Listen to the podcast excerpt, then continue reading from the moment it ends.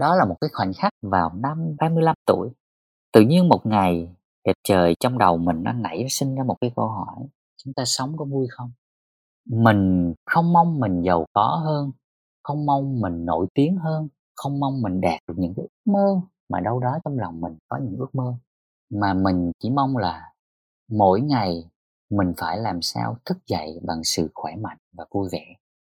Chưa nói được một cách trọn vẹn là mình đang có một cuộc sống vui nhưng rõ ràng mình đang bước trên cái con đường để có một cuộc sống vui đó chứ mình chưa sở hữu nó.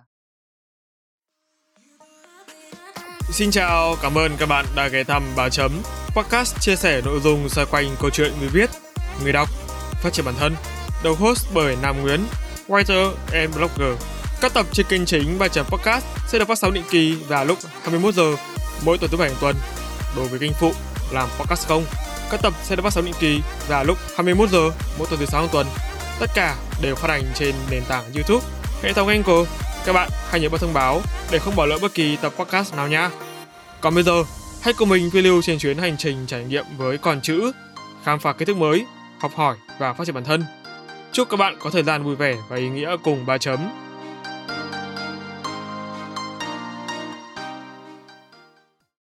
Chào mừng các bạn đã quay trở lại ba chấm podcast. Trong tập podcast ngày hôm nay, chúng ta chào đón một chàng thơ kiêm nhà báo anh Phong Việt.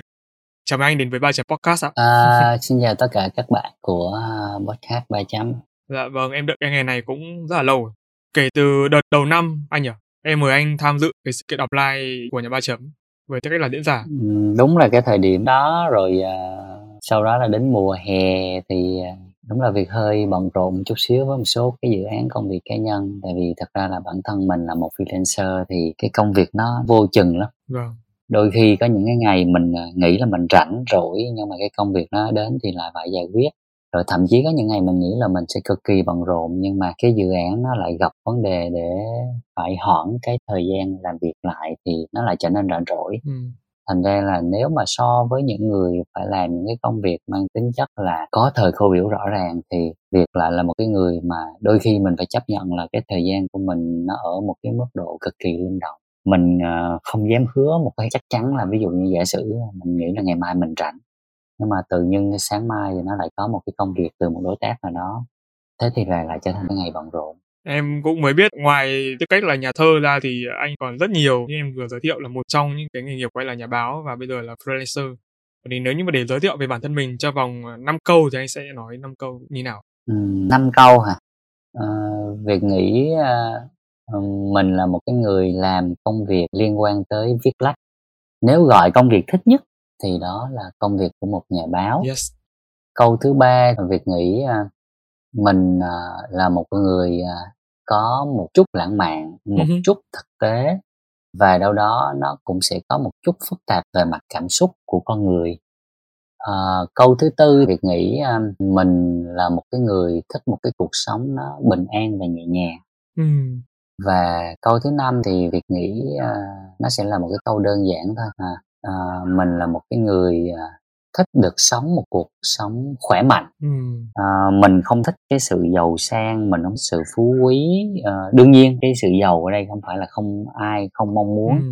nhưng mình không thích đánh đổi những điều đó để mà mình gặp phải những vấn đề về sức khỏe trong cuộc sống của mình thì mình Ừ. chọn sức khỏe mình chọn niềm vui để mà mình sống trước còn mình quan niệm là những cái câu chuyện liên quan tới những cái giá trị vật chất trong cuộc đời thì nó là cái câu chuyện với năng lực của mình mình làm tới đâu thì mình sẽ vui tới đó Ờ. còn lại thì mình không bao giờ mà mình khao khát những cái thứ nó vượt ra ngoài những khả năng của mình Điều gì khiến anh thấy mình thích nhất ở người nhà báo? Nói cho anh những trải nghiệm như thế nào? đầu tiên là mình được kết nối với con người về thế giới cái nghề báo nó giúp cho mình gặp được rất nhiều những con người tài giỏi và họ giống như là một trường học mà mình được học nhưng không phải tốn học phí.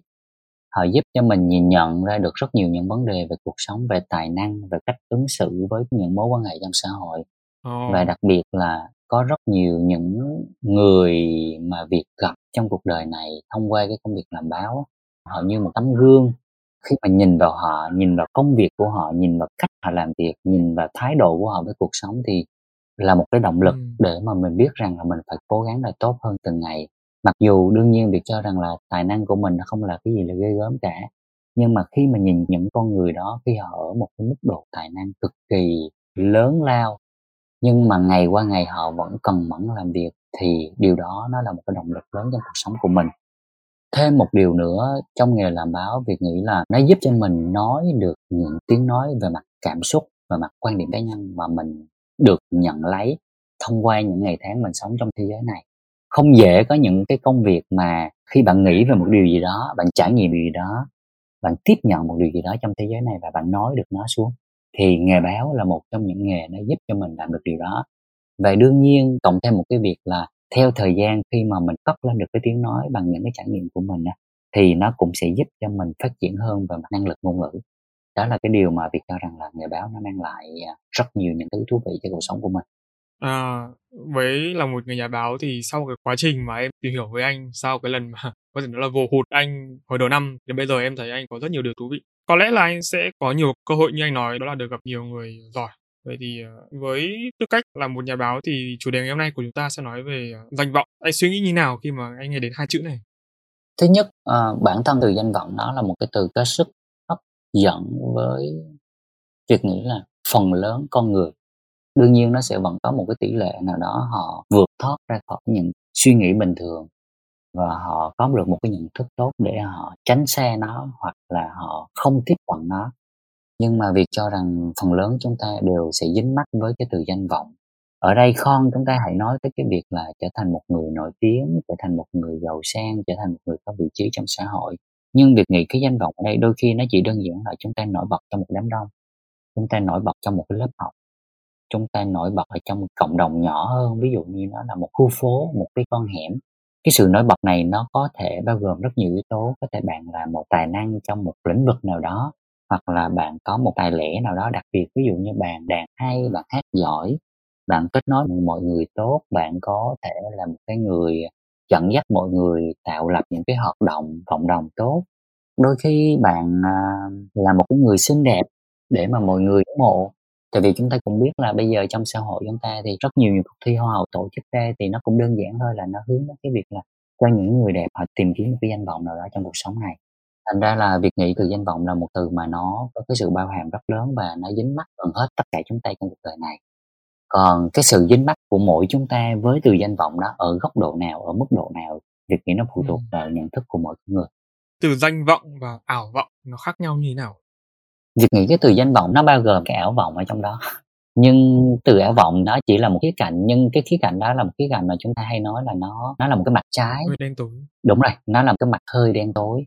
Tức là đôi khi chúng ta nghĩ về những điều chúng ta làm nó vượt quá khả năng có thể hiện thực giống ừ. như việc nghĩ một cái vận động viên có khả năng chạy một km trong một ngày ảo vọng của cái con người đó mong muốn là chạy được 2 km hoặc 3 km vì cho rằng là à, cái ảo vọng mà nó càng lớn á, thì nó sẽ càng dễ làm chúng ta bị buồn đau thất vọng tuyệt vọng vì sẽ không đạt được những cái mục đích như khả năng chúng ta cho phép ừ.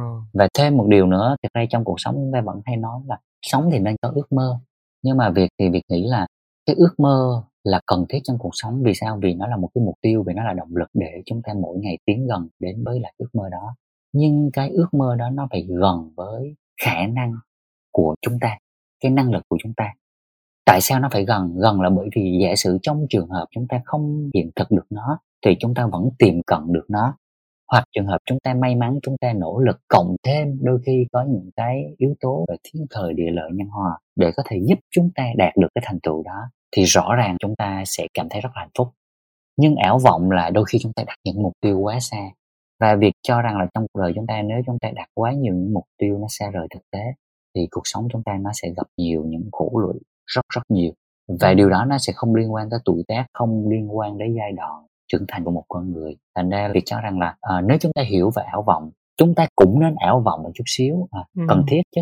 Tại vì giống như là một cách để chúng ta vượt thoát khỏi những cái giới hạn của bản thân vượt cái giới hạn thông thường của cuộc sống hoặc là chúng ta tự vượt qua chính bản thân mình trong những cái mà chúng ta cho rằng là không thể. Nhưng đừng để những cái ảo vọng đó nó dẫn dắt chúng ta đi quá xa trong ừ. cuộc sống này.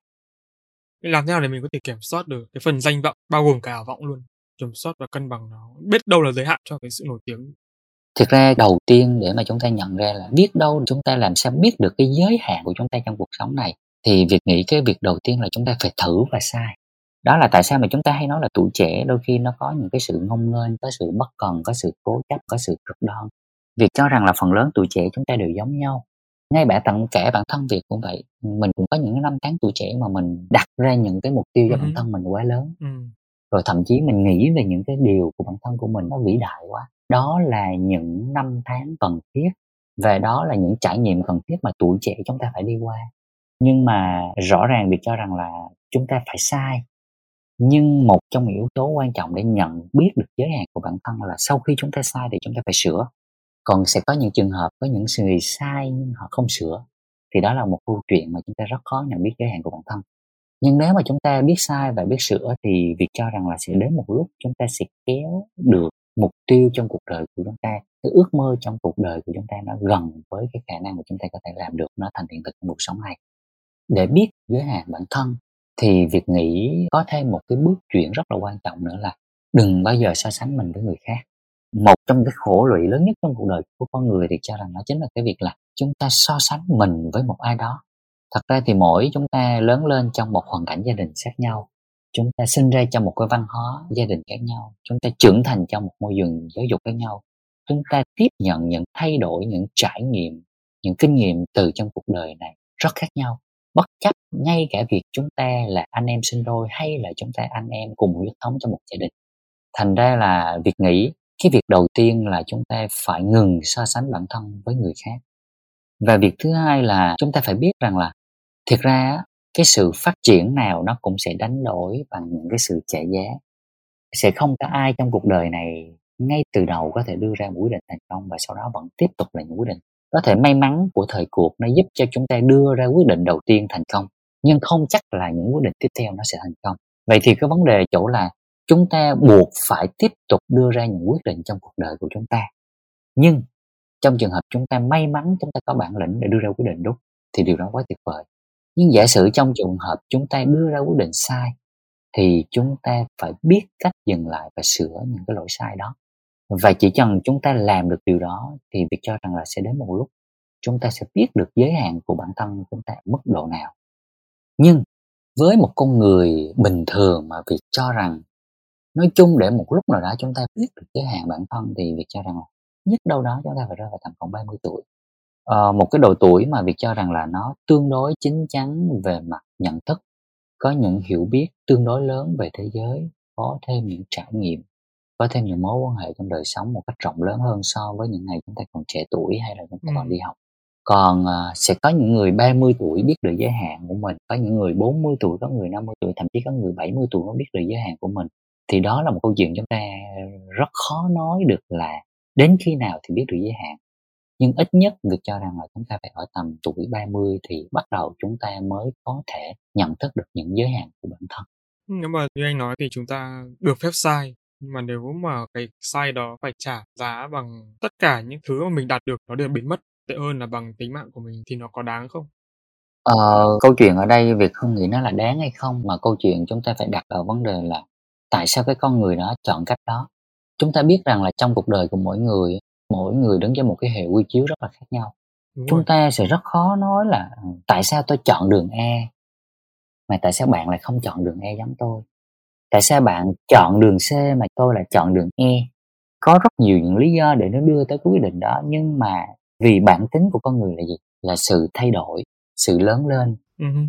muốn tạo ra một điều gì đó khác biệt trong cuộc đời này. Việc cho rằng là bất cứ ai sống trong cuộc đời đều mong muốn mình sẽ có một giá trị trong mắt của người khác.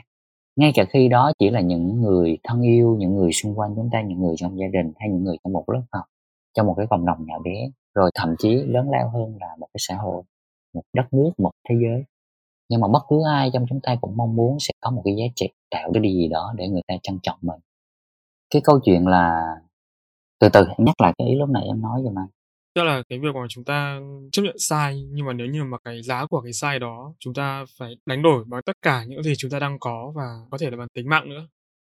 Đồng ý. Có những cái thời điểm, có những cái khoảnh khắc trong cuộc đời chúng ta buộc phải đưa ra quyết định.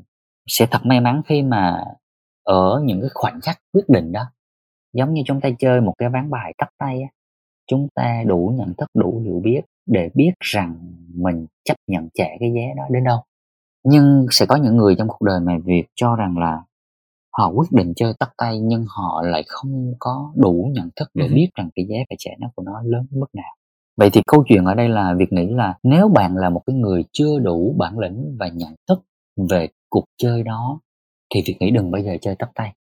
Nó là một ván bài quá nguy hiểm để bạn có thể tham gia.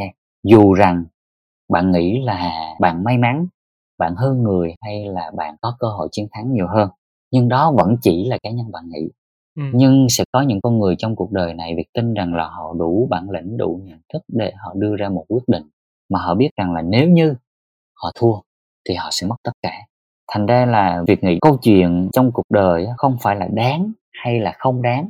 Ở góc độ của những người như chúng ta nhìn vào một ai đó khi làm một việc gì đó, mà cái người trong cuộc đó họ phải ý thức được nếu đáng thì họ làm và không đáng thì họ dừng lại. Thành ra ở vấn đề này, ở câu hỏi này việc cho rằng nó không thể phân biệt được một cách rõ ràng là đúng hay là sai. Nhưng với việc có những lúc trong cuộc đời của mình nếu đưa ra một quyết định tắt tay thì việc cần mình ở thời điểm đó phải là một cái người có bản lĩnh và có nhận thức một cách thấu suốt thì mình dám đưa ra quyết định. Còn không thì mình sẽ không tham gia. Nhưng mà làm nào để họ nhận thức được đó là câu chuyện mà liên quan một cái từ mà ngay từ đầu chúng ta nói là danh vọng. Việc nghĩ ờ, bất cứ cái ván bài tắt tay này trong cuộc đời này nó đều liên quan tới danh vọng cái danh vọng này chúng ta phải hiểu nó ở cả khía cạnh vật chất và tinh thần Ờ. sẽ có những người họ mong muốn được nổi tiếng về mặt giá trị tinh thần nhưng sẽ có những người mong muốn nổi tiếng về giá trị vật chất và điều đó là bình thường nếu như chúng ta thực sự hiểu được từ danh vọng và biết Ừ. là khả năng của chúng ta làm được gì chúng ta tiệm cận đến đâu ở mức Ừ. độ cái sự danh vọng trong thế giới này thì khả năng để chúng ta chơi tắt tay sẽ càng ít Giờ cái góc nhìn của người làm nghề như anh, cái danh vọng của cái người ở trong giới giải trí nó khác gì với danh vọng của người bình thường? rõ ràng là rất khác. Bản thân những người ở trong showbiz trước hết chúng ta phải khẳng định một điều họ là những người có tài năng. Tức là họ là một nhóm thiểu số trong đám đông. Hứ. tài năng ở đây sẽ có những người họ có những tài năng à, được có sẵn ở trong tư chất. Ví dụ như một giọng hát ví dụ như một cái tài về thiết kế ví dụ như tài về đàn ví dụ tài về múa vân vân và vân vân nhưng sẽ có những người mà họ không có nhiều những tố chất có sẵn đó nhưng họ lại cần cù và chăm chỉ hơn người khác. Đi mãi thì thành đường và có những con người như vậy. Họ cũng tạo ra được tài năng nhưng tài năng của họ nó đến phần lớn bằng sự nỗ lực tự thân của họ chứ không phải là ngay từ đầu họ được trời phú cho một tư chất khác người.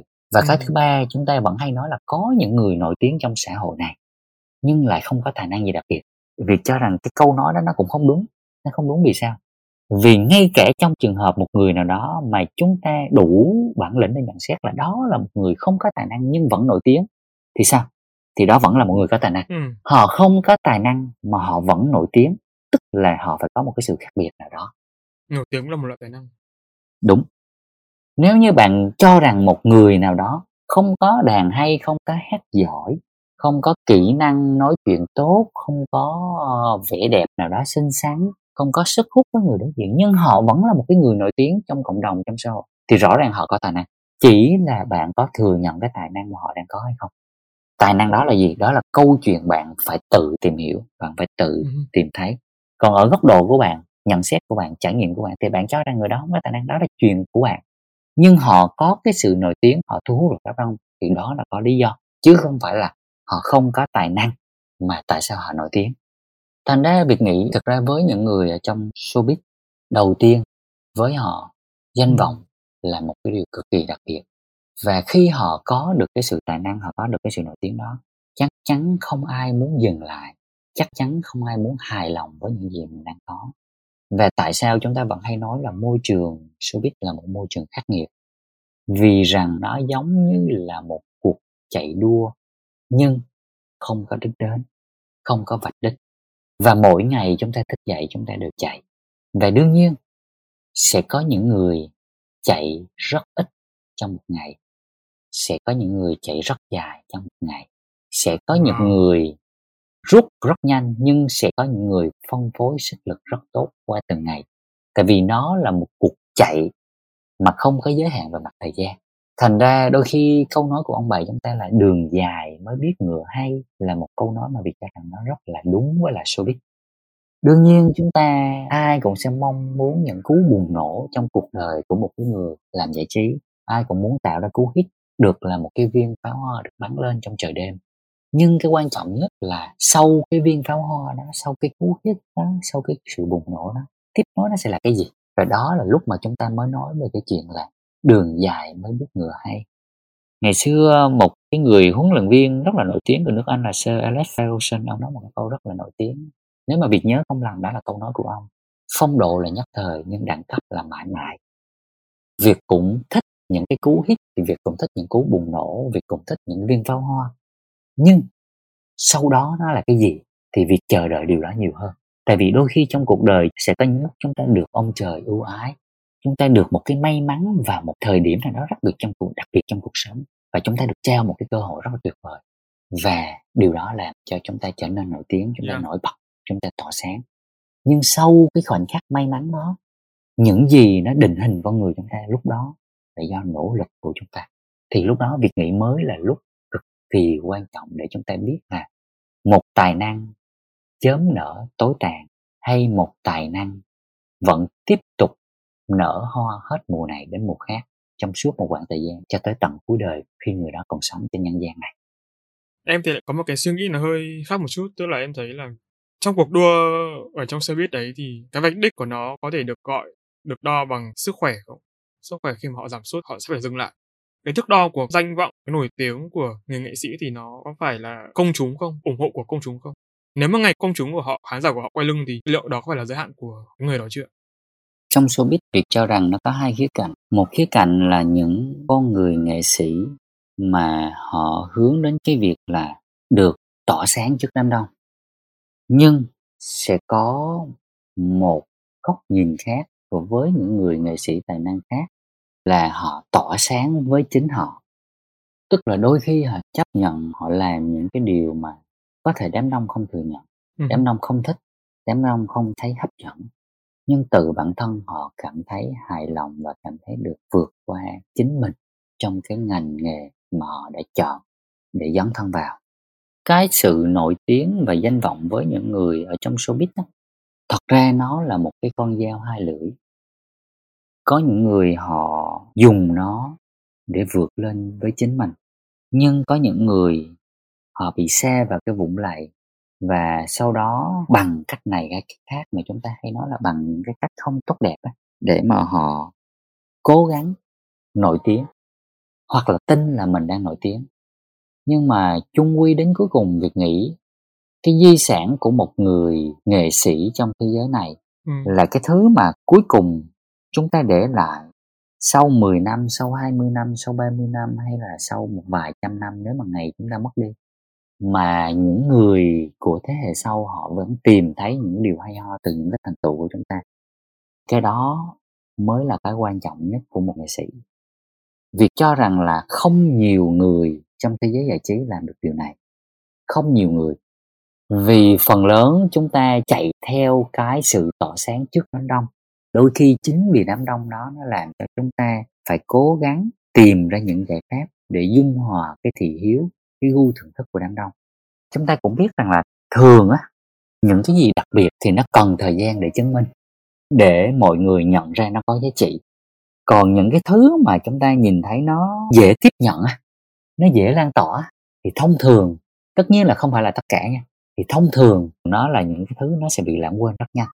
Vậy thì với những người nghệ sĩ trong showbiz thì việc nghĩ họ cũng có hai xu hướng rất rõ ràng. Có những người họ chọn, họ được nổi tiếng vào lúc đó, và vậy là đủ nhưng sẽ có những người họ nghĩ đến cái việc là họ để lại một di sản trong giai đoạn họ sống hoặc là ngay cả sau khi họ mất đi. Thì vấn đề nó nằm ở chỗ là bạn chọn lựa. Trong cái chọn lựa đó, nó sẽ còn liên quan tới một cái thứ là bạn có đủ tài năng để để lại di sản hay không. Tại vì sẽ có những người mong muốn để lại di sản, nhưng tài năng của bạn không đủ để tạo ra di sản, thì bạn cũng không để lại được gì. Nhưng mà cái di sản này nó có nhất thiết nó phải được công nhận bởi một bộ phận đám đông không? Hay nó chỉ là của riêng cá nhân đó tự hài lòng với mình là được? Việc nghĩ nó phải là đám đông. Tại vì khi chúng ta ừ. nói đến di sản thì nó phải là một cái gì đó hữu hình. Hữu hình ở đây tức là gì? Nó có thể là một bộ phim nó có thể là một cuốn sách nó có thể là một tiết mục gì đó được quay lại nó có thể là bộ sưu tập thời trang bộ thiết kế thời trang. Hoặc nó phải là những lời nói của một ai đó thì nó cũng là di sản. Tức là chúng ta có thể truyền thừa là những cái câu nói giống như ngày xưa đức phật khi mà ông thuyết pháp thì ông để lại những câu nói mà người ta ghi chép lại thành kinh. Thì đó cũng là một di sản. Nhưng vấn đề là tất cả những thứ đó nó phải hữu hình. Chứ nó không thể là một thứ vô hình được. Ừ. di sản không thể là một thứ vô hình. Với trải nghiệm của việc việc cho rằng nó phải thừa nhận bởi đám đông. Ừ. còn lại thì đương nhiên chúng ta cũng hiểu là trong một cái thế giới như ngày hôm nay chúng ta không thể nào nói cái việc là chúng ta đúng và người khác sai được. Tại vì chúng ta đứng ở những cái góc độ hoàn toàn khác nhau tất cả những di sản nếu mà chúng ta bây giờ nhìn lại di sản về mặt nghệ thuật của thế giới nói chung và của Việt Nam nói riêng thì à, tất cả những thứ đó nó đều được thừa nhận bởi đám đông Vâng ạ, và đến đây thì xin phép các quý thính giả lắng nghe một phút quảng cáo về kênh podcast thứ hai của Ba Chấm. Đây là Làm Podcast Không. Alo, alo, bạn ơi, biết gì chưa? Ba Chấm đã có một kênh phụ mang tên Làm Podcast Không rồi đó. Là Podcast Không là nơi bài Chấm chia sẻ những kinh nghiệm, kỹ năng được đúc kết từ quá trình trải nghiệm của kênh kể từ khi thành lập cho đến thời điểm hiện tại. Dựa trên giá trị thật từ trải nghiệm thật ba Chấm mong muốn mỗi quý thính giả khi lắng nghe kênh sẽ có thêm kiến thức, động lực để xây dựng và phát triển kênh podcast cho riêng mình. Còn chần chừ gì nữa, tìm ngay tên kênh và nhấn nút cho thông báo để không bỏ lỡ bất kỳ tập podcast nào nha. See ya! Chúng ta đang sống ở trong một xã hội tôn sùng vật chất mà bỏ quên đi cái giá trị tinh thần. Theo anh thì cái vật chất nó có phải là yếu tố chính để tạo nên danh vọng và sự thành công không? Phải chăng khi mà sở hữu hai cái điều đó rồi thì con người ta không muốn từ bỏ vật chất nữa và sẽ càng ngày càng lấn sâu vào trong vũng bùn như anh nói. khi một ai đó họ chọn vật chất thì nhận thức của họ chưa đủ một cái người mà họ chọn những giá trị tinh thần đầu tiên ha, việc nể những người đó hơn tại vì à, thật ra chúng ta biết là trong thế giới này nè những người giàu có thật ra cái sự ngưỡng mộ chúng ta với họ không lớn và người giàu trong thế giới này rất nhiều.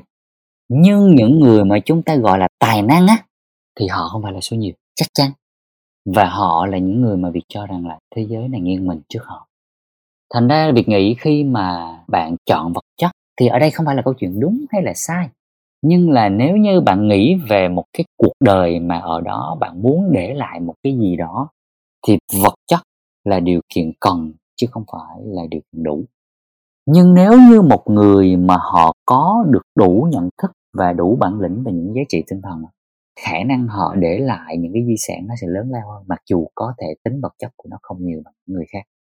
Thêm một điều nữa, việc hay nghĩ về người giàu trên thế giới này tại sao họ lại đi làm từ thiện rất nhiều, đặc biệt là những tỷ phú trên thế giới? Khi mà việc đọc những câu chuyện đó việc cũng tự mình nghĩ trong đầu ha, là tại sao họ làm điều đó? Khi họ cố sức, họ làm ra để họ giàu, họ trở thành tỷ phú. Và thậm chí có những người lại đến cuối đời là họ gần như trọn vẹn tài sản của họ cho những cái quỹ từ thiện, cho những quỹ cộng đồng trong xã hội. Trong khi cả cuộc đời của họ, lao tâm khổ tứ, dành bao nhiêu tâm huyết, bao nhiêu trí lực, bao nhiêu tâm lực để mà kiếm tiền để rồi cuối đời thì cho đi. Thì lúc đó việc nghĩ là Ừ.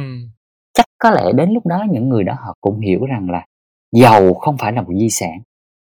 Khi họ chết đi thì có thể sau này người ta cũng sẽ nói là à, vào thời điểm đó có một cái người rất giàu như vậy.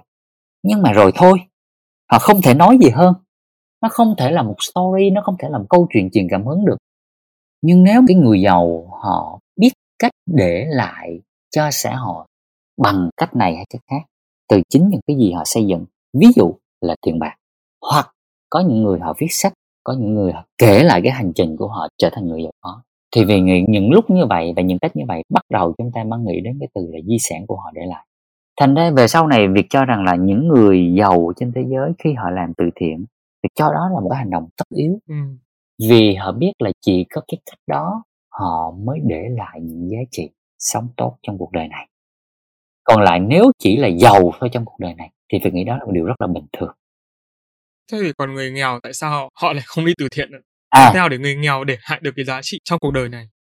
thật ra cũng khó nói là tại sao người nghèo không đi từ thiện nha Tại vì họ có gì đâu. không? nghĩ là cái từ thiện có lẽ chúng ta hay có một cái định kiến là từ thiện là chúng ta phải trao đi một cái gì đó thường trao đi một cái gì đó chúng ta hay nghĩ đến cái thứ nó có cụ hình ví dụ chúng ta trao đi một món quà chúng ta trao đi một mảnh đất chúng ta trao đi một ngôi nhà chúng ta trao đi một cái tủ lạnh một cái máy tính vân vân và vân vân. Nhưng việc cho rằng là trong cuộc sống này có những cách từ thiện khác nhau. Chúng ta trao đi cái sự chia sẻ chúng ta trao đi một cái sự ấm áp uh-huh. chúng ta trao đi một cái sự đồng cảm thì nó cũng là một cách từ thiện. Thật ra nếu như đâu đó trong những bạn đang nghe podcast này các bạn từng gặp một cái hoàn cảnh nào đó mà các bạn rơi vào tuyệt vọng nhưng may mắn các bạn gặp một người các bạn có thể chia sẻ câu chuyện đó. Và họ có thể giúp bạn đưa ra một vài giải pháp để vượt qua khỏi câu chuyện đó, hoặc là thậm chí đơn giản thôi, bạn bình tĩnh hơn. Thì việc nghĩ đó cũng là một cách làm từ thiện. Thì quay lại với câu chuyện chúng ta gọi là người nghèo, và khi chúng ta nói về người nghèo chúng ta là hay nghĩ gì? Chúng ta là hay nghĩ về câu chuyện vật chất. Chúng ta hay nghĩ một cái người có nhà lầu với một cái người ở nhà tranh mái lá thì một cái đó là một người giàu và một người nghèo. Thật ra ngày xưa việt cũng nghĩ vậy, nhưng mà bây giờ mình là nghĩ khác là cái khái niệm giàu nghèo nó là khái niệm tương đối. Và đến một độ tuổi nào đó trong cuộc đời này, thật ra cái nghèo là một cái mà việc cho rằng là nó không có định nghĩa được. Tại vì có những người họ biết được rằng là khả năng trong cuộc sống họ làm tới đó, có chừng ấy niềm vui. Họ có một cái không gian sống vừa đủ với những gì họ mong muốn. Mặc dù trong ý niệm của người khác thấy là người đó nghèo, nhưng thực ra họ không nghèo. Vì sao? Vì họ đang hạnh phúc trong cái điều mà họ đang có còn chúng ta hay nhìn người khác nghèo là vì sao? Vì chúng ta thấy họ không giống, họ không đang sở hữu những cái như chúng ta đang sở hữu. Ví dụ, chúng ta có cái nhà to, chúng ta có cái xe xịn, chúng ta có đồng hồ đẹp, chúng ta có điện thoại đẹp. Và chúng ta nhìn một cái người mà họ có cái nhà nó hơi nhỏ, họ không có cái điện thoại xịn, họ phải đi xe đạp, hoặc là họ có cái xe điện máy nhưng mà nó rất là cũ, thì chúng ta cho rằng họ nghèo. Đó là một cái định kiến nó rất là lớn về mặt con người còn về sau này việc cho rằng là một con người hạnh phúc là một con người giàu. Và một con người mà mỗi ngày chỉ đấu tranh với những cái sự đau đớn vật vả, đặc biệt là về mặt suy nghĩ, thì việc nghĩ đó là một người nghèo. Mình đang chọn là một cái người sống vui và sống hạnh phúc. Còn lại tất cả những cái chuyện mà liên quan tới việc là ăn uống, nghỉ ngơi, phương tiện, di chuyển, tất cả mọi thứ nó chỉ là cái thứ rất là nhỏ bé trong cuộc đời của mình. Nó là một thứ rất yếu không quan trọng. Nhưng mà anh có nghĩ là quá khó để thể hiện được sự đủ đầy trong cái nghèo đấy không? Trước giờ chúng ta vẫn hay nghe biết đủ là đủ. Cái biết đủ là đủ mới nghe thì nghe đó là một câu rất là đơn giản. Nhưng đủ là đủ như thế nào? Đó là một cái câu hỏi rất khó.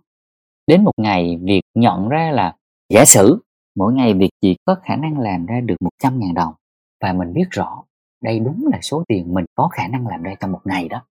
Và mình biết đủ rồi thì đó là đủ đó. từ đó mình sẽ rất là dễ vui. Nhưng sẽ có những người chỉ có khả năng làm ra 200 ngàn một ngày. Nhưng khi họ nhìn qua người khác á, thì họ thấy người ta làm ra 500 ngàn một ngày có người kiếm ra một tỷ một ngày. Bắt đầu họ nghĩ ra cách này cách khác để họ cố gắng kiếm tiền nhiều hơn. Và chúng ta cũng biết rồi khi bạn mong muốn cái gì để lớn lao hơn thì sao? Bạn phải trả những cái giá nó cũng phải lớn lao cùng câu chuyện quay lại là bạn có chấp nhận được cái giá không? Thì việc nghĩ phần lớn chúng ta không chấp nhận. Chúng ta thích kiểu ngồi mát ăn bắt vàng hơn. Chúng ta thích việc nhẹ lương cao hơn. Chúng ta thích đốt cháy giai đoạn để mau chóng được nổi tiếng, chứ chúng ta không thích kiểu cần mẫn, chăm chỉ, nỗ lực để rồi một ngày nào đó sẽ được nở hoa.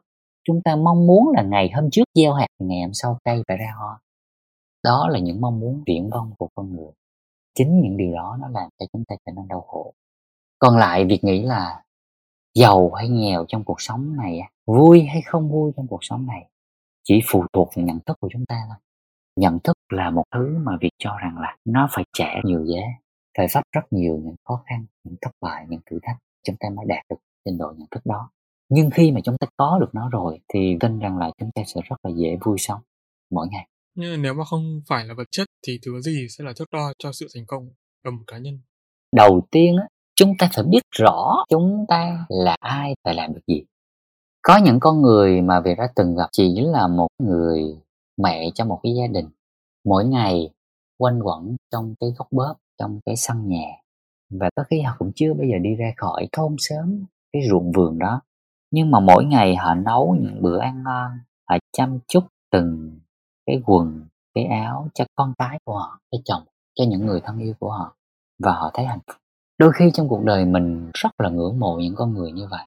Họ không quan tâm ngồi kia có ai đó dời non, lấp bể, có ai đó tạo ra được những thứ gì đó vĩ đại. Họ chỉ quan tâm là mỗi ngày khi mà họ dọn ra bữa ăn những đứa con của họ, những người thân yêu của họ, ăn những món ăn đó ngon miệng, vui vẻ, khỏe mạnh. Và với họ, bấy nhiêu đó là hạnh phúc thì việc nghĩ đó là một những câu chuyện rất cảm hứng để chúng ta biết được rằng là nếu bạn đang là một người à, nội trợ, nếu bạn đang là một người công nhân quét đường, nếu bạn đang là một kỹ sư, bạn đang là một bác sĩ, bạn đang là một nhà văn, bạn đang là một người kinh doanh, bạn đang là nhân viên văn phòng, bạn làm được những điều mà bạn có thể làm và bạn vui với nó, thì việc nghĩ điều đó là đủ, là hạnh phúc đó, là trưởng thành đó, là hiểu biết đó việc vẫn luôn nói rằng là mỗi người chúng ta đến trong thế giới này, chúng ta có một sứ mệnh khác nhau. Có những người đến với thế giới này để làm sứ mệnh lớn lao, nhưng có những người chỉ làm nên những sứ mệnh rất là nhỏ bé. Chỉ cần chúng ta hiểu được sứ mệnh của bản thân, làm tốt nó, vui với nó, vậy thì xứng đáng sống trong cuộc đời này, xứng đáng đến cuộc đời này. Cũng giống như là một cái người mẹ, một người vợ ở trong một góc bếp. Mỗi ngày chỉ cần chăm lo những bữa cơm chăm lo những cái quần cái áo cho con cái cho chồng của mình trong cái gia đình đó và họ mãn nguyện là đủ. Nghe anh nói thì có vẻ đơn giản hết nhỉ? Nếu như mà chồng của họ không có bồi đắp cho họ thêm quần áo ví dụ có tiền để mua quần áo cho họ tiền để mua thức ăn cho họ thì họ khó mà tận hưởng được cái niềm vui nấu cơm này. Không phải đâu. Lúc nãy tại sao việc hay dùng từ là phần lớn? Có những con người việc tin là họ có một cái mang mắn họ có một cái nhận thức ngay từ bé để được có điều đó từ sẵn. Họ không tranh đấu họ không tranh giành họ không so sánh. Họ chỉ cần là chính họ với những gì đơn giản nhất của bản thân họ. Đương nhiên nó không phải là một kiểu mà chúng ta hay nói là rất là lượm thượm rất là bê bối theo kiểu là tôi vậy đó các anh chị có thích thì thích không thích thì thôi. Không phải. Họ vẫn là tương tất với chính họ. Nhưng với họ như vậy là hài hòa là hợp lý, là đủ. Và việc để may mắn gặp một vài con người như vậy trong cuộc đời này, và đó là lúc mà mình hay hỏi bản thân mình là, vậy thì cuối cùng chúng ta phải làm điều lớn lao trong thế giới này hay chúng ta làm điều nhỏ bé trong cuộc đời này thì phù hợp? Thì lúc đó việc nghĩ là, thật ra mình không được chọn. Nếu được chọn, việc muốn chọn là một con người nhỏ bé là những điều bình thường, đơn giản. Nhưng đôi khi có thể là ông trời trao cho mình một vài lựa chọn, nó sẽ hơi khắc nghiệt. Nó sẽ hơi ờ, lớn lao hơn một xíu so với mọi người. Và lúc đó mình không còn cách nào khác. Mình phải dám bước. Bản chất con người chúng ta giống như những quân cờ trên một cái ván cờ. Chúng ta không phải là người chơi cờ. Chúng ta chỉ là quân cờ trên ván cờ. Và đương nhiên mỗi cái quân cờ trên ván cờ nó sẽ có một cách di chuyển khác nhau. Con tượng, con sĩ, con mã, tất cả mọi thứ nếu bạn là con cờ gì thì hãy cố gắng hoàn thành vai trò tốt nhất của nó Giống chứ em. còn nếu được chọn và nếu như có khả năng phải chọn lại là ngay cả đơn giản nhất là có chọn làm người không thì việc nghĩ việc cũng không chọn làm người yes tại vì xác. à, con người là một cái giống loài mà việc cho rằng là cực kỳ khổ ải nếu được chọn việc thích là một cái cây ở trên một cái ngọn núi Ừ. cao không phiền đến ai không nặng nợ với ai không có trách nhiệm với ai và cũng không cần ai phải nâng Ôi đỡ cây mà không có nước mưa là không có nước tưới là chết đi nhá. Đó là câu chuyện của ông trời. Sẽ có những cái cây tại sao nó sống ở sa mạc được như là xương rồng? Tại sao có những cái cây nó phải cần nước tưới? Vấn đề của việc là việc nghĩ là khi mình làm một cái cây như vậy á, mình có một chọn lựa rất là an nhiên trong cuộc đời là không phải mang nợ ai và không phải trả một cái món nợ nào đó cho ai. Và nếu như đến một lúc nào đó mình không thể tồn tại thì mình sẽ chết. Rất đơn giản không cần phải để lại những cái đau đớn những cái tiếc nuối những cái dằn vặt cho ai đó đặc biệt là những người thân yêu của mình. Khi họ nhìn rời bỏ thế giới này. Nếu mà anh chọn là cây thì em sẽ chọn là mưa để được tưới nước cho cái cây đấy. Thank you em. Biết đâu mấy cái cây này đang nghĩ giống mình Ờ, nghĩ là ước lìm được làm người. À điều đó là bình thường. Ừ. chúng ta đâu thể biết được là cái cây có linh hồn hay không? Tại vì chúng ta là con người chúng ta định nghĩa những giống loài khác bằng suy nghĩ của chúng ta. Ừ. nhưng chúng ta cũng đâu chắc là những giống loài khác đôi khi nó cũng định nghĩa chúng ta bằng một cách gì đó rất khác. Tức là đây là chúng ta đang nói về cái chuyện là nếu chúng ta được chọn còn đương nhiên có thể khi chúng ta là cái cây có thể là chúng ta sẽ có những vấn đề của cái cây chắc chắn. Nhưng mà nếu được chọn thì việc vẫn cho rằng là làm một cái cây nó sẽ đơn giản hơn làm một con người rất nhiều. Sau tất cả những gì mà chúng ta bàn luận ở trên về danh vọng về thành công thì ở đây em muốn hỏi anh là vậy thì điều gì kéo chúng ta về phía trước vì chúng ta đã lỡ sinh ra, chúng ta đã lỡ sống và chúng ta phải hoàn thành cái chu trình đó.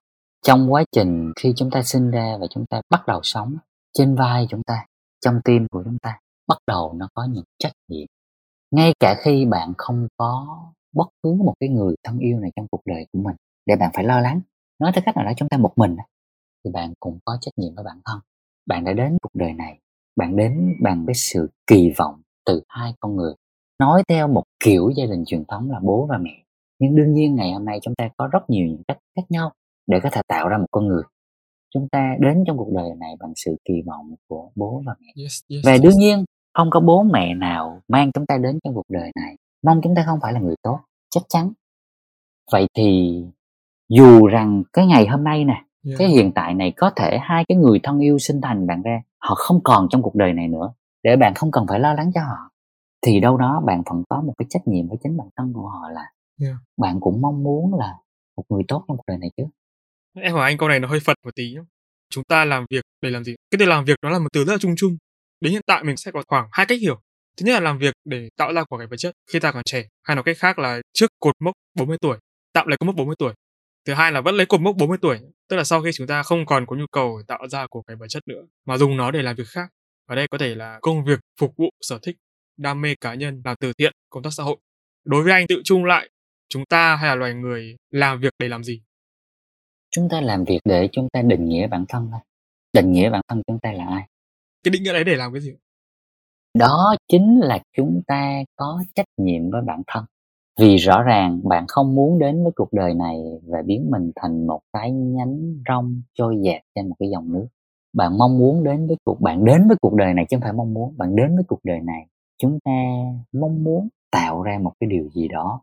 Nó có thể là vật chất, nó có thể là tinh thần, nó có thể là tình yêu, nó có thể là sự chia sẻ, tất cả mọi thứ. Vậy cái việc làm việc đó, nó sẽ định nghĩa ở chúng ta. À đây là một cái người tốt nè, một người tử tế nè, người ấm áp nè, một người mạnh mẽ nè, một người nhiều yêu thương nè một người chân thành nè một người biết lắng nghe nè một người thấu hiểu nè tất cả những điều đó là cách mà chúng ta đang định nghĩa bản thân chúng ta. Thế thì những cái người nghèo ấy, họ định nghĩa bản thân mình như thế nào? Nếu như họ không làm việc? à thì lúc đó câu chuyện của họ việc cho rằng là họ sẽ định nghĩa bản thân của họ bằng cách gì? Bằng cách là mỗi ngày làm sao bằng cách này hay cách khác. Họ có đủ bữa ăn có một chỗ ngủ.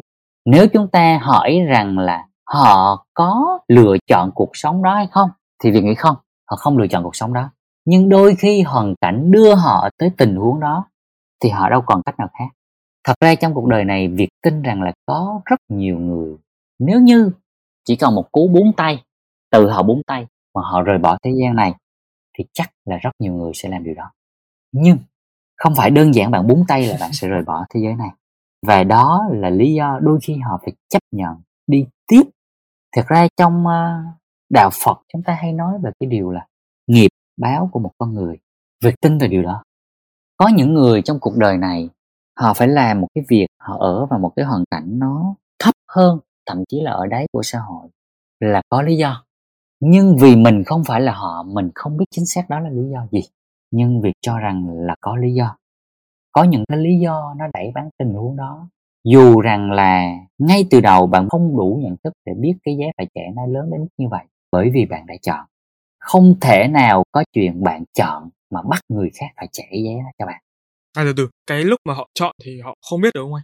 Họ không biết kết quả họ phải nhận được đúng không? chắc chắn việc tin rằng là rất nhiều người trong cuộc đời này khi họ chọn thì thật ra họ nghĩ là họ sẽ thắng chứ họ không nghĩ tới cách họ thua đâu chúng ta không nghĩ đến cái hậu quả mà chúng ta nghĩ đến thành công không à Ừm, Thế thì cũng nguy hiểm phết đấy nhỉ? rõ ràng là rất Ừ. nguy hiểm tại vì dù gì đi chăng nữa việc cho rằng là Ừm, không có cái gì trong cuộc đời này mà xác suất của nó là tuyệt đối. Luôn luôn sẽ có một cái phần trăm rủi ro mặc dù có thể nó rất bé rất ít. Chỉ là có thể nó không xảy ra với người này nhưng nó xảy ra với người khác. Và đôi khi người khác đó chính là chúng ta. Nhưng mà em có câu hỏi bất chợt nhé. Tức là nếu như mà mình lựa chọn mà mình không biết là mình sẽ rơi vào cái xác suất rủi ro như vậy thì có cách nào để mình tránh không mình tránh được việc mình bị rơi vào cái đấy không? Mình đâu có biết đâu, đúng không? Nếu mình biết là nó không tốt thì mình sẽ không chọn, nhưng ở đây mình không biết. Việc nghĩ là không có cách nào để tránh, mà cái cách tốt nhất là chúng ta đối diện nó, chấp nhận nó, nỗ lực vượt qua nó. Ba bước mà việc nói cái bước đầu tiên là cái bước quan trọng nhất là chúng ta phải đối diện với nó, đối diện với cái hậu quả đó, đối diện với cái thất bại đó, đối diện với cái nghịch cảnh đó. Cái bước tiếp theo là bắt đầu chúng ta tạm gọi là có thể gượng dậy chấp nhận nó. Tức là chúng ta không thể đổ thừa chúng ta không trách cứ không biện minh. Chúng ta biết rằng một trăm phần trăm lỗi của chính chúng ta. Cái cuối cùng chúng ta nỗ lực để vượt lên. Nhưng không phải chúng ta nỗ lực là chúng ta sẽ vượt qua được nha. Không phải chúng ta cố gắng là chúng ta sẽ thành công. Không có. Ừ. không có cái công thức nào đã nói rằng các bạn cứ cố gắng đi một ngày nào đó các bạn thành công. Không có nhưng các bạn hãy cố gắng đi và một ngày nào đó các bạn nếu như các bạn không thành công thì các bạn cũng đang giỏi hơn chính bạn vì cái quá trình cố gắng đó nó sẽ giúp cho các bạn đi xa hơn những cái mà các bạn từng nghĩ rằng mình không thể nào đi xe đến thế. Đó là lý do mà chúng ta cần phải nỗ lực để vượt qua thất bại. Và đương nhiên trong cuộc đời này có những người ừ. dù nỗ lực nhưng vẫn thất bại. Nhưng cũng sẽ có những con người khác nỗ lực vượt qua và bắt đầu thành công. Cho đến thời điểm hiện tại anh thấy mình còn thiếu gì không? Hoặc là cái điều gì mà anh chăn trở về mình chưa làm được không? Việc nghĩ cuộc đời của Việt là mỗi ngày đi gỡ một cái nút thắt trên một cái sợi dây. Về số lượng nút thắt trên cái sợi dây đó nó là vô tận. Nó không có cái số lượng nào đếm được nhưng mà ngày xưa có khi mình mất 3 tháng có khi mất một năm mình mới gỡ được một cái nút thắt bây giờ có kinh nghiệm hơn trải nghiệm hơn có hiểu biết hơn ừ. có nhận thức hơn. Một cái nút thắt đôi khi mình gỡ được trong vài ngày mà ngày xưa mình phải mất vài tháng. Đôi khi mình gỡ trong một giờ mà ngày xưa mình mất vài ngày. Việc đang cố gắng là mỗi ngày mình gỡ nhiều hơn một nút thắt. Khi mà mình gỡ càng nhiều á cái đầu mình nó càng khó tâm hồn mình nó càng rộng mở cái hiểu biết của mình nó càng lớn lao.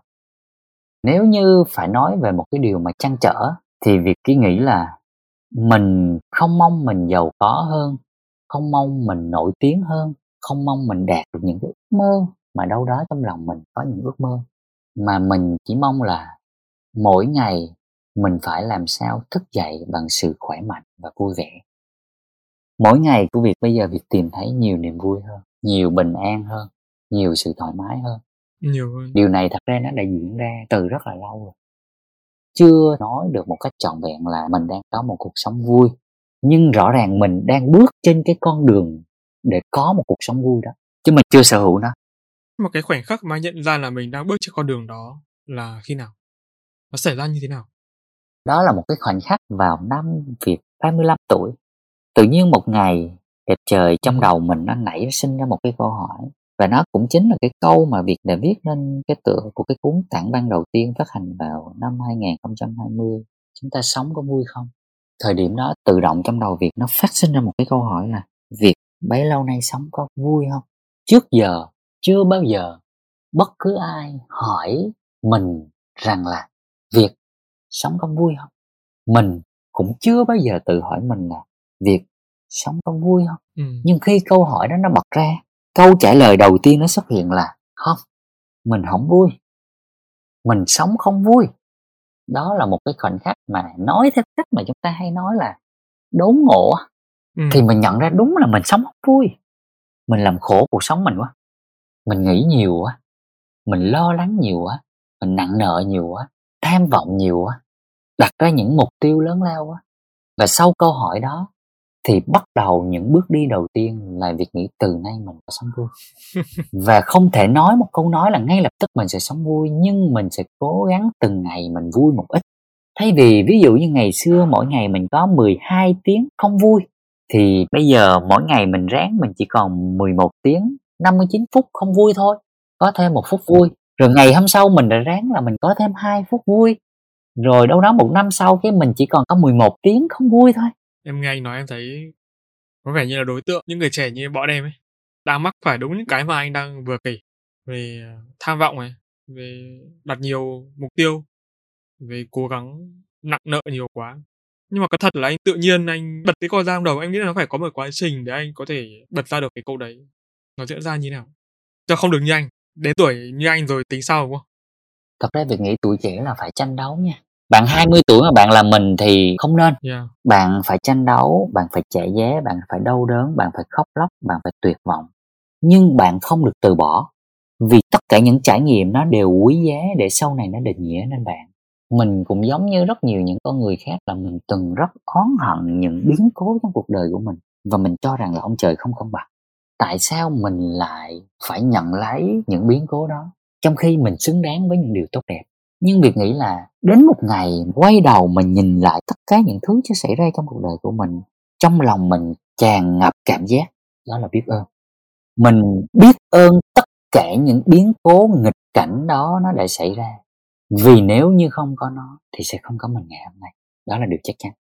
Và mình nghĩ là có những ngày tháng mình từng trầm cảm, từng không ngủ được trong suốt suốt khoảng hơn nửa năm phải uống thuốc ngủ mình từng không biết bám víu vào đâu, vào ai đó để có thể chia sẻ tâm sự, những suy nghĩ trong lòng của mình. Nhưng rồi cuối cùng tự mình cũng vượt qua. Việc nghĩ cái tự vượt qua đó, nó giúp cho mình rất nhiều điều trong ngày hôm nay.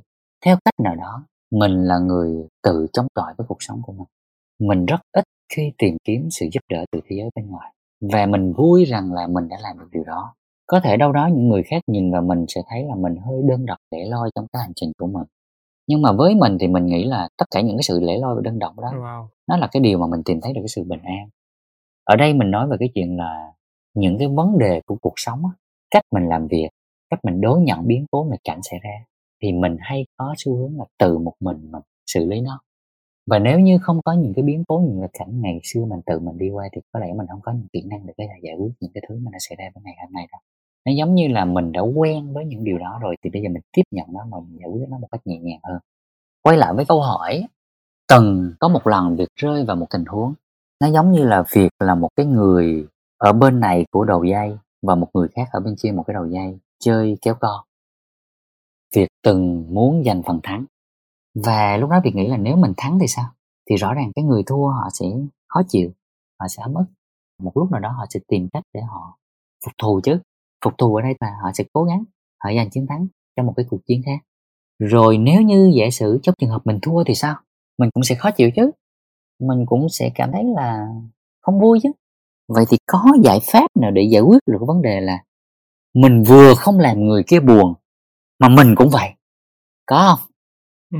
thế là mình nghĩ và mỗi ngày trong rất rất rất nhiều tháng mình đều nghĩ cho tới một ngày tự động một cái ý nghĩ nó lóe lên việc tin là tất cả các bạn khi nghe cái podcast này các bạn cũng sẽ hơi băn khoăn là làm sao có thể tìm ra một giải pháp mà ừ. hai người bước vào một trận ghép thơ nhưng người kia cũng vui mà mình cũng vậy. Có giải pháp. Chính cái giải pháp đó nó làm cho việc sau này nghĩ ra một điều là thật ra bất cứ vấn đề này trong cuộc đời này đều có hướng giải quyết chỉ là bạn có chọn nó hay không thôi. Lúc đó việc chọn một giải pháp là mình chấp nhận nhường phần thắng cho người ta khi việc chủ động nhường phần thắng cho người ta thì thứ nhất, người ta sẽ vui. Đó là điều chắc chắn. Thứ hai, khi bạn bước vào một cuộc tranh giành mà bạn chấp nhận chủ động nhường phần thắng cho người ta, thì tâm trạng của bạn cũng không buồn. Và việc chọn giải pháp đó. Và đó là một trong những kim chỉ nam cho phần đời về sau việc sẽ làm. Nếu như có bất kỳ ai muốn giành lấy một cái công việc nào đó mà việc đang làm trên cuộc đời này, thì việc sẽ nhường. Cho tới ngày hôm nay, với rất nhiều trải nghiệm của việc thì việc nhận ra một điều là khi mình nhường một điều gì đó cho người khác thì không biết làm sao. Không lâu sau đó, ông trời sẽ cho mình một cơ hội tốt hơn.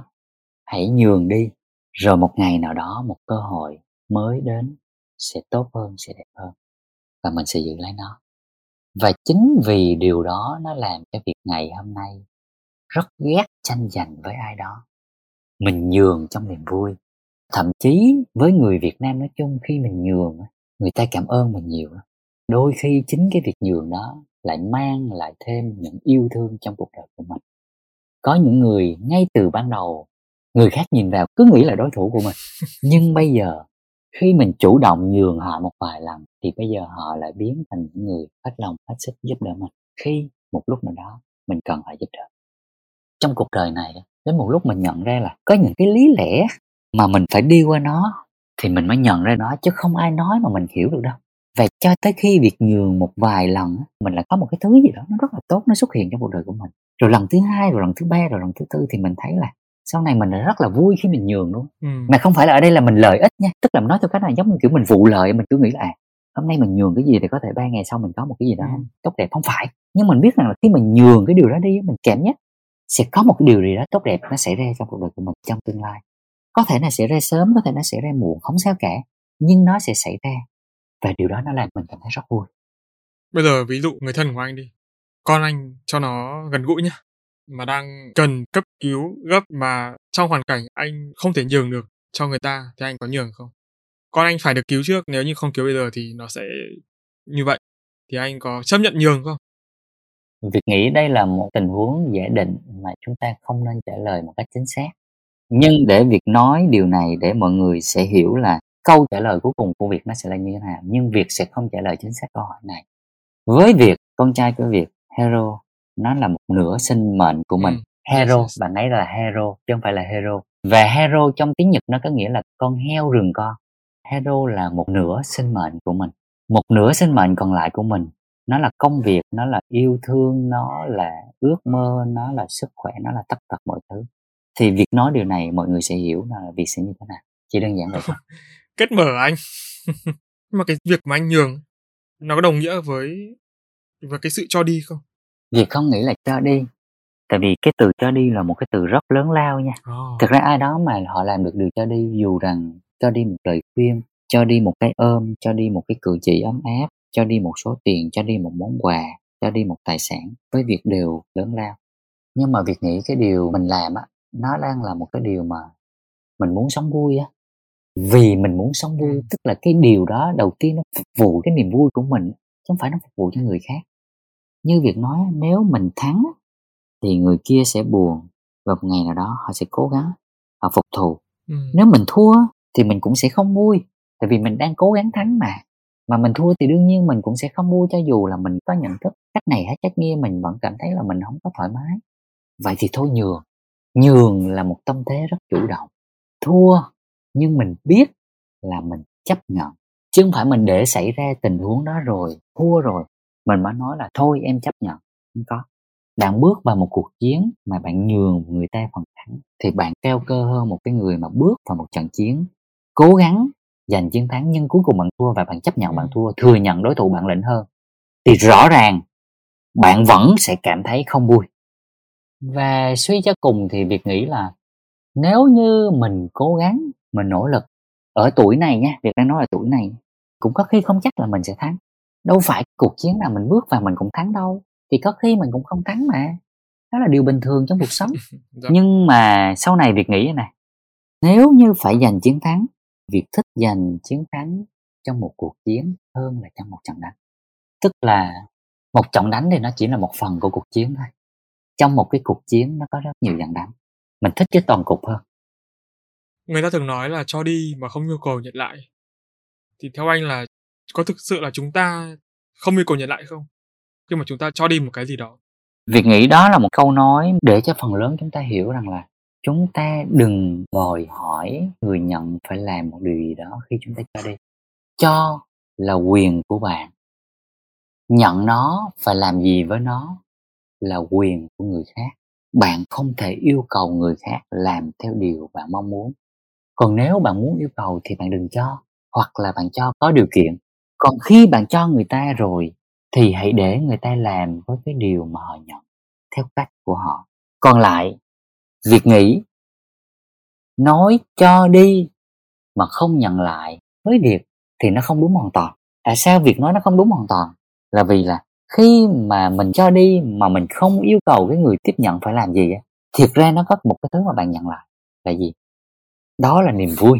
Đó chính là thứ mà bạn được nhận vì bạn cảm thấy vui còn cái người nhận nó như thế nào việc không biết thậm chí chúng ta cũng biết là có những người làm từ nguyện trong cuộc đời này mà họ đâu bao giờ họ gặp những người tiếp nhận những món quà của họ đâu nhưng họ vẫn cảm thấy vui và vui đó chính là cái điều họ được nhận lại từ hành động họ cho đi Vậy còn cái sự chân thành thì anh nghĩ thế nào? Trong xã hội hiện đại ngày nay, liệu là một người chân thành có đồng nghĩa là họ cũng tử tế không?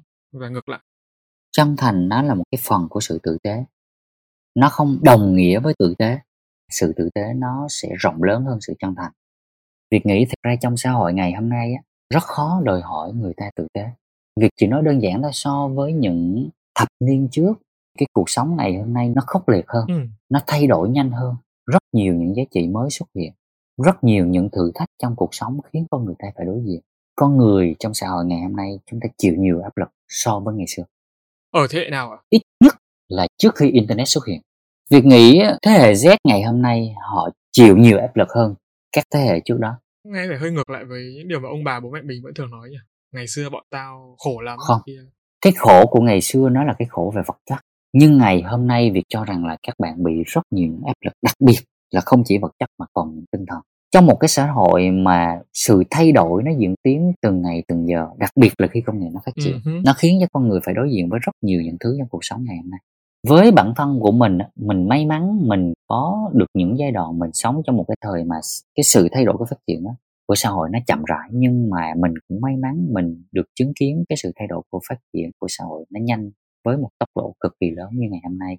Và mình hiểu được là theo cách nào đó mình nghĩ ở lứa của mình á, thế hệ của mình những người 8x đời đầu mình có được cái sự thấu hiểu giữa các thế hệ.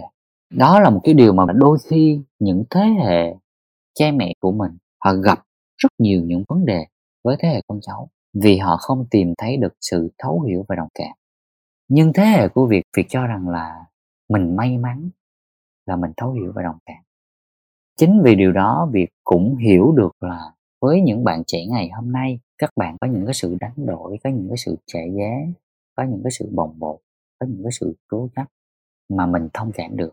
Chỉ là cái điều mà mình hay nói là đừng có để mọi thứ nó đi quá giới hạn tức là vui thôi nhưng đừng có vui quá chỉ cần như vậy thì khả năng để mà các bạn trưởng thành vững chãi nó sẽ đến sớm Vâng ạ, và đến đây thì xin phép các quý thính giả lắng nghe một phút quảng cáo về kênh podcast thứ hai của Ba Chấm. Đây là Làm Podcast Không.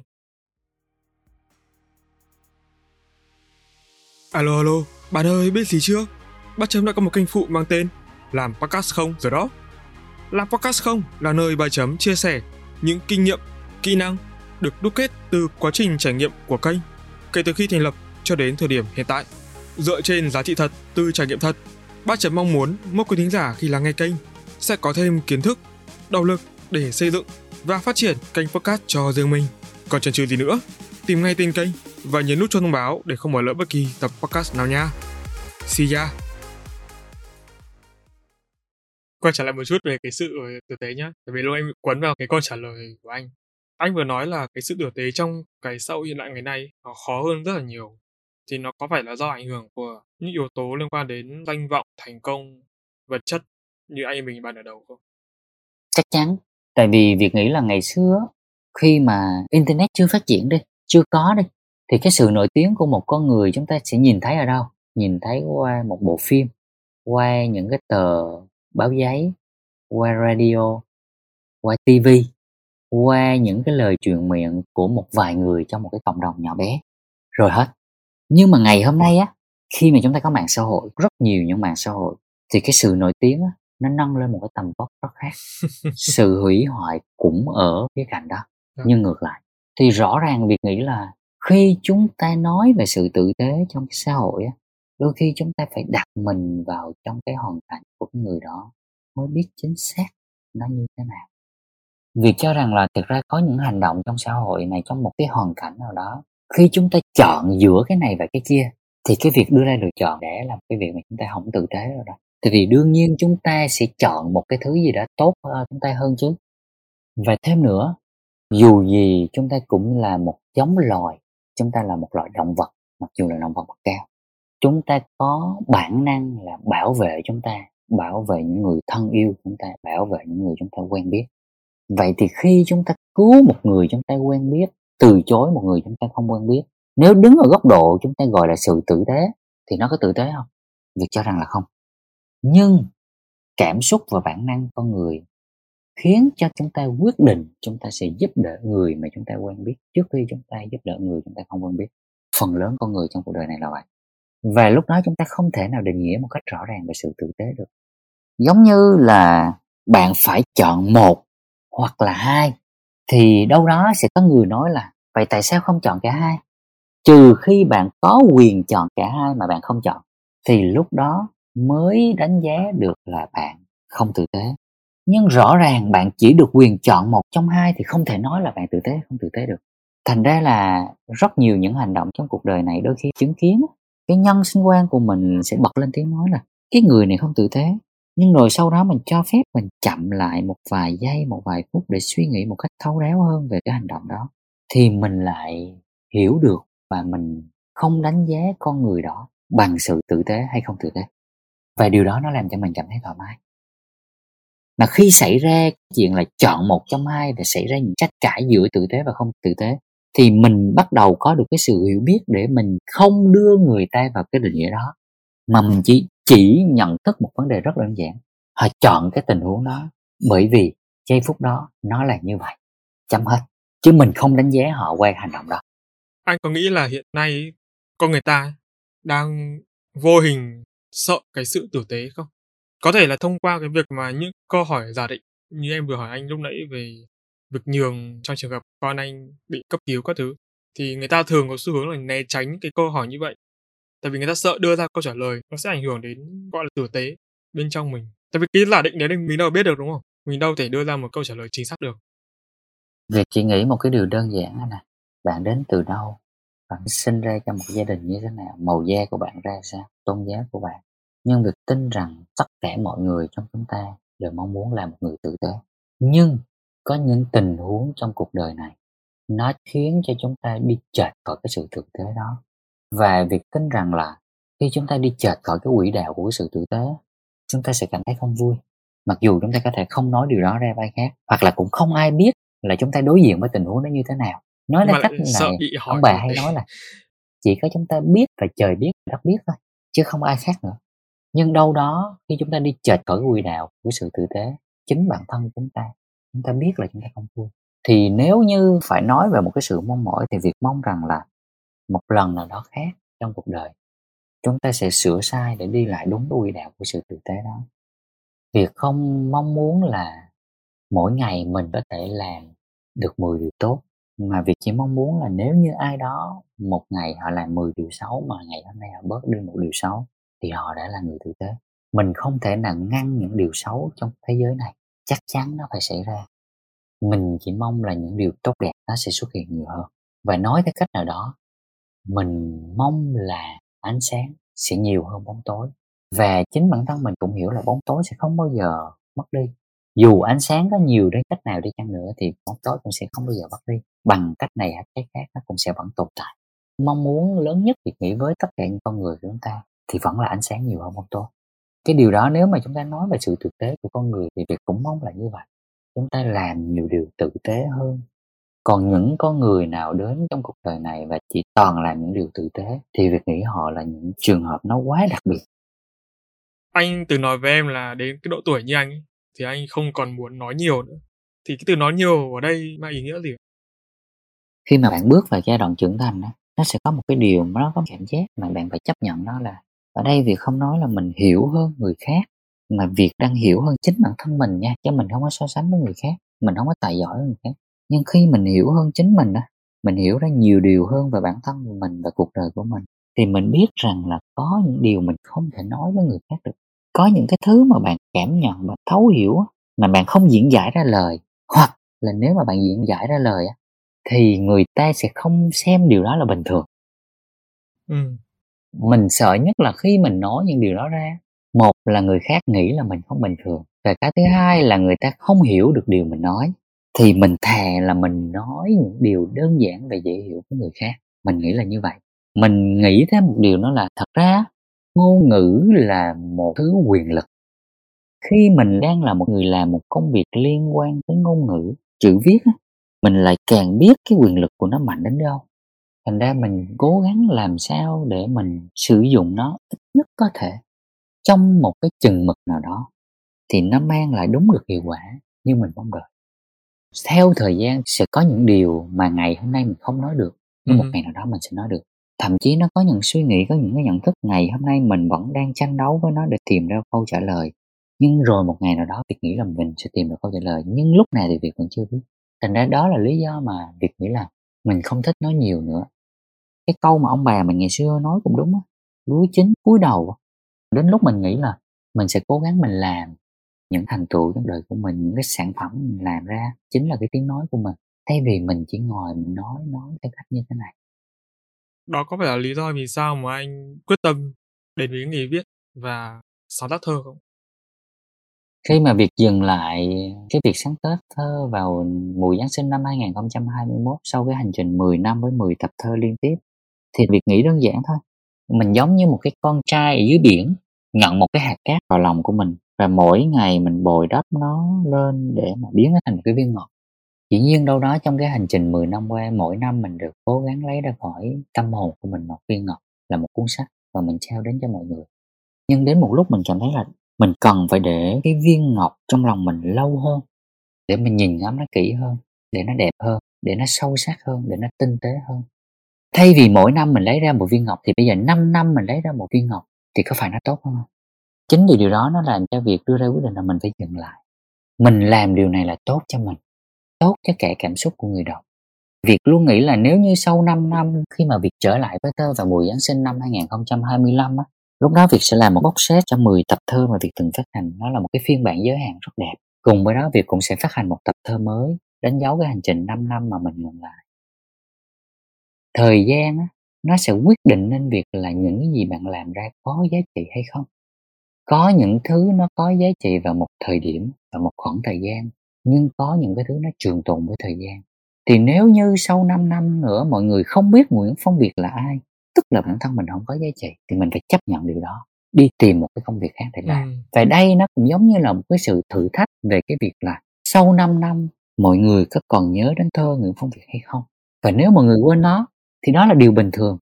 Và nếu mọi người nhớ đến nó đó sẽ là một cái sự kỳ diệu để mình tiếp tục với nó.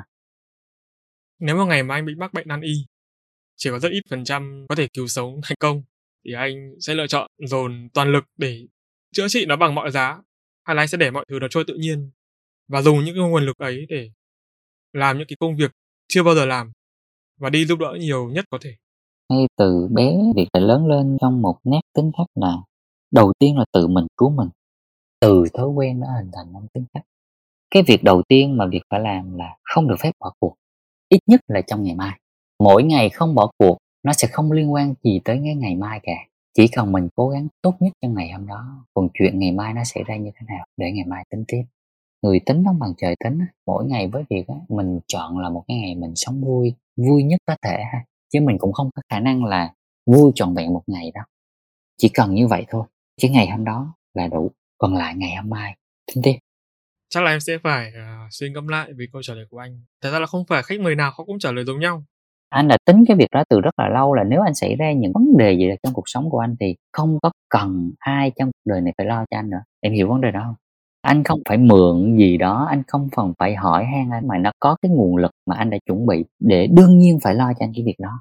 Và anh đã tính cái việc đó từ rất lâu rồi. Vì bản thân anh là người không thích lắm về cái sự nhờ vả, không thích lắm về cái sự giúp đỡ. Và đó là lý do tại sao anh phải nói cái điều là anh chỉ muốn tự mình giúp mình trước tiên tại vì tất cả những điều đó nó đã được anh chuẩn bị chứ nó không phải là anh có một số tiền anh biết là ngày mai anh chết thì thay vì anh cứu anh thì anh đưa nó anh đi cứu một trại dưỡng lão hay anh giúp đỡ một Ừ. cái tình huống nào đó mà có khả năng họ phục hồi không phải nó không phải là chọn đường như vậy mà anh đã chuẩn bị nguồn lực để anh không cần phải nhờ ai đó khác trong cuộc đời này giúp đỡ anh Ừ. khi anh rơi vào nghịch cảnh anh chuẩn bị ờ, những cái nguồn lực tốt nhất có thể Ừ. tại vì khi anh làm một công việc thuộc về freelancer anh không được ai trả lương hàng tháng anh không thuộc về ai anh không được ai trả bảo hiểm anh Yeah. không được ai trả lương thất nghiệp anh không có bảo hiểm xã hội thì anh phải làm cái gì? Anh phải tự lo tất cả những điều đó. Anh phải lo nó rất rất tốt. Thật ra là em nhìn điều kiện của anh em thấy là anh cũng cái đấy cũng không có gì lạ. đúng. Chứng tỏ là anh là một người rất là có lực, có thực lực đấy. em muốn làm thì em phải có nguồn lực mà nguồn lực nhiều hơn người khác thì em phải có thực lực để tạo ra nguồn lực. Cái thực lực của em nó phải đủ lớn để em tạo ra nhiều nguồn lực để nó tạo ra sự yên tâm. Và cái điều em nói là không sai Càng nói anh em càng thấy anh đỉnh. Nếu bạn nào mà định làm freelancer thì lấy anh Việt làm tấm gương nhé. Cứ ông nhiều ông thích nhảy làm freelancer nhưng không cái này này, cái lực này và cái thực lực cái như anh nói đây nó sẽ một chủ đề mà em nghĩ là mình có thể làm được thêm một buổi podcast nữa là một cái mà rất là nên lưu ý không chỉ riêng là người làm việc tự do bởi vì như anh nói từ đời podcast đến giờ cái xã hội này bây giờ nó không như hồi xưa nữa đâu mọi thứ nó không đơn giản thật ra thì lúc nào đó em làm một cái chủ đề về freelancer là hay á tại vì đó là một chủ đề mà anh nghĩ phần lớn người trong cuộc đời trong xã hội ngày hôm nay đều mong muốn làm cái việc đó. Em thì đã từng trải qua cái đấy rồi và em bây giờ đã thôi rồi. Em nghĩ nếu mà có cái buổi podcast đấy khá là thú vị góc nhìn của em nó sẽ yeah. nó không đơn giản nó không đơn giản. À. nhưng nó là ước muốn thầm kín trong phần lớn những người đang đi làm công chúng ta không nói về những người làm chủ ha. Em nghĩ là ước muốn thầm kín nhất của con người là được tự do. Được tự chủ về năng lực được tự chủ về thời gian được tự chủ về mối quan hệ cái đó là một niềm hạnh phúc cực kỳ lớn lao. Cho tới ngày hôm nay, anh nghĩ là anh sinh ra để làm một con con người tự do hay kiểu này. Nếu anh không phải là freelancer thì anh không thể vui như bây giờ. Anh phải là như vậy và cái con đường này là con đường nó chọn anh đi. Và may mắn là anh bước đi phù hợp. Là anh cảm thấy hạnh phúc hạnh phúc một cách trọn vẹn với lại con đường này.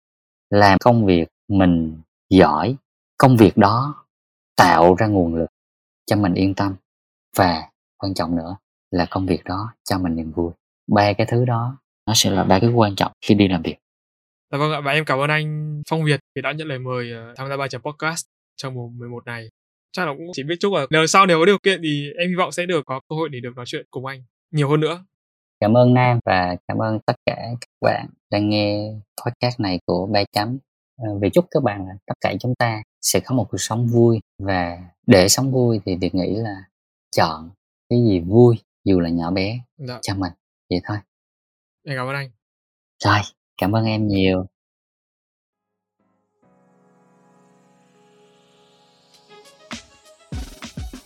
Em đang muốn nói về showbiz đúng không? Em thực ra mượn góc nhìn đấy để nói về vấn đề của chung nhưng mà nhưng mà rõ ràng là mình nghĩ ở Việt Nam nói chung thì cái hào quang lớn nhất mà mọi người chú ý nhiều nhất không phải showbiz. Nhưng mà ở Việt Nam ví dụ như chúng ta thấy Trấn Thành, Lý Hải hay là Mỹ Tâm hay là Tùng, Công Ty mọi thứ thì tại vì là cái sức tác động và sức ảnh hưởng của họ với công chúng và người Việt Nam nói chung nó rất là lớn. Thành ra nếu mà nói về thành tựu cái sức ảnh hưởng thì em nghĩ ở Việt Nam đa số người ta có cái sự biết nhiều hơn. Còn tùy em ví dụ như em muốn khai thác thì nó tức là cái hào quang showbiz ấy, nếu như mà để dùng một từ chung để mô tả thì nó sẽ là từ gì? Một cái định nghĩa chung. Em nghĩ em nghĩ nó là một cái thực tế nó giống như cuộc sống vậy thôi trong đó nó sẽ có những cái hạnh phúc nó có niềm vui nhưng nó có thể sự nghiệp nhẹ nó cây đắng. Nó có những thất vọng nó có những sự tự giác nhưng mà nhiên có những người họ đạt thành tựu thì họ được kể cái vinh quang họ được đó họ được ghi tên vào lịch sử. Cuộc sống nó cũng vậy thôi. Showbiz nó không có gì cuộc sống cả. À, nhưng mà tại sao showbiz hay được mọi người chú ý? Tại vì chúng ta cũng biết là thế showbiz nó là một cái nơi mà quy tụ những người có tài năng. Đương nhiên không phải tất cả những người ở trong showbiz đều có năng nhưng mà nó quy tụ phần lớn những con người có tài đấy ban nãy nhà anh cho tập 1 nó không sai một tí nào cả. Anh đã là cái tập này anh nói phải tập 1 à. tập đầu tiên nó đặc biệt. Cái chủ đề lần này của em xuyên suốt cái mùa này anh đạt bao nhiêu tập? Em đang định là không giới hạn. À.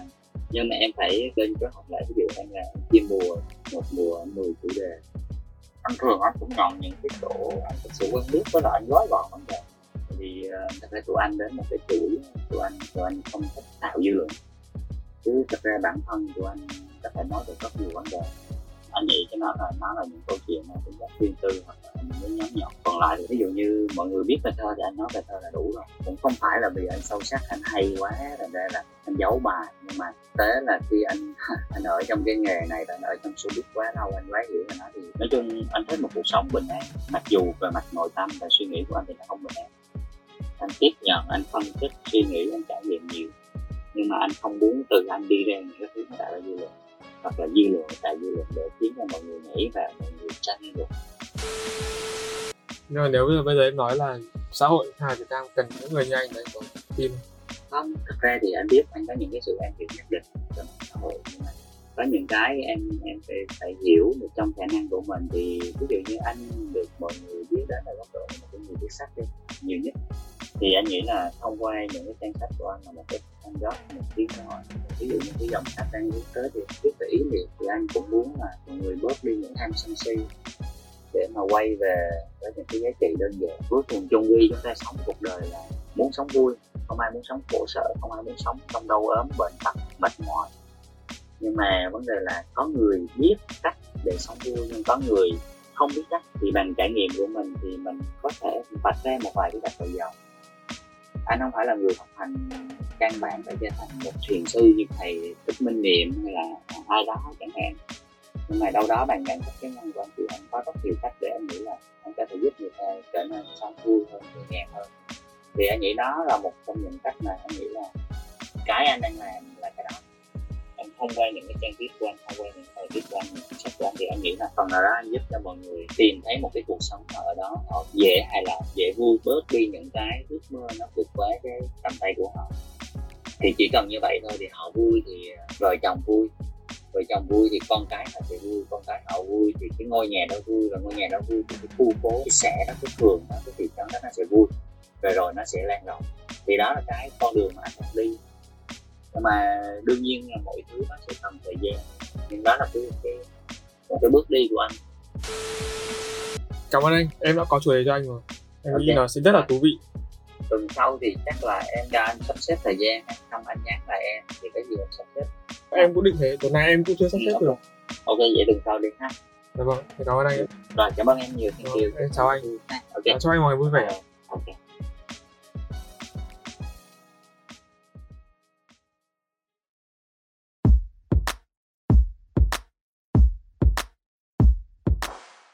Cảm ơn các bạn đã lắng nghe bài chấm podcast. Nếu các bạn thấy podcast này thú vị, giúp được cho bản thân và mọi người, hãy để lại phản hồi trên các trang social media hoặc chính tại nền tảng bạn đang nghe để chúng mình được biết nhé. Qua để có thể lắng nghe thêm nhiều nội dung bổ ích hơn nữa, các bạn có thể mua giúp ba chấm tách cà phê nho nhỏ nha. Việc làm nhỏ này của các bạn vô cùng cần thiết để ba chấm chúng mình có thể cải thiện tốt hơn nữa chất lượng các tập podcast trong tương lai. Đừng quên vào 21 giờ mỗi tuần thứ sáu và thứ bảy hàng tuần bạn sẽ có hẹn cùng ba chấm trên các nền tảng phát hành podcast như YouTube, Google, Apple, Spotify và nhiều hơn thế nữa. Hãy nhớ nhấn nút cho đăng ký để không bỏ lỡ cơ hội được lắng nghe những chia sẻ bổ ích về kiến thức chuyên môn từ ba chấm nha. Còn bây giờ, xin chào và hẹn gặp lại. Ba chấm off.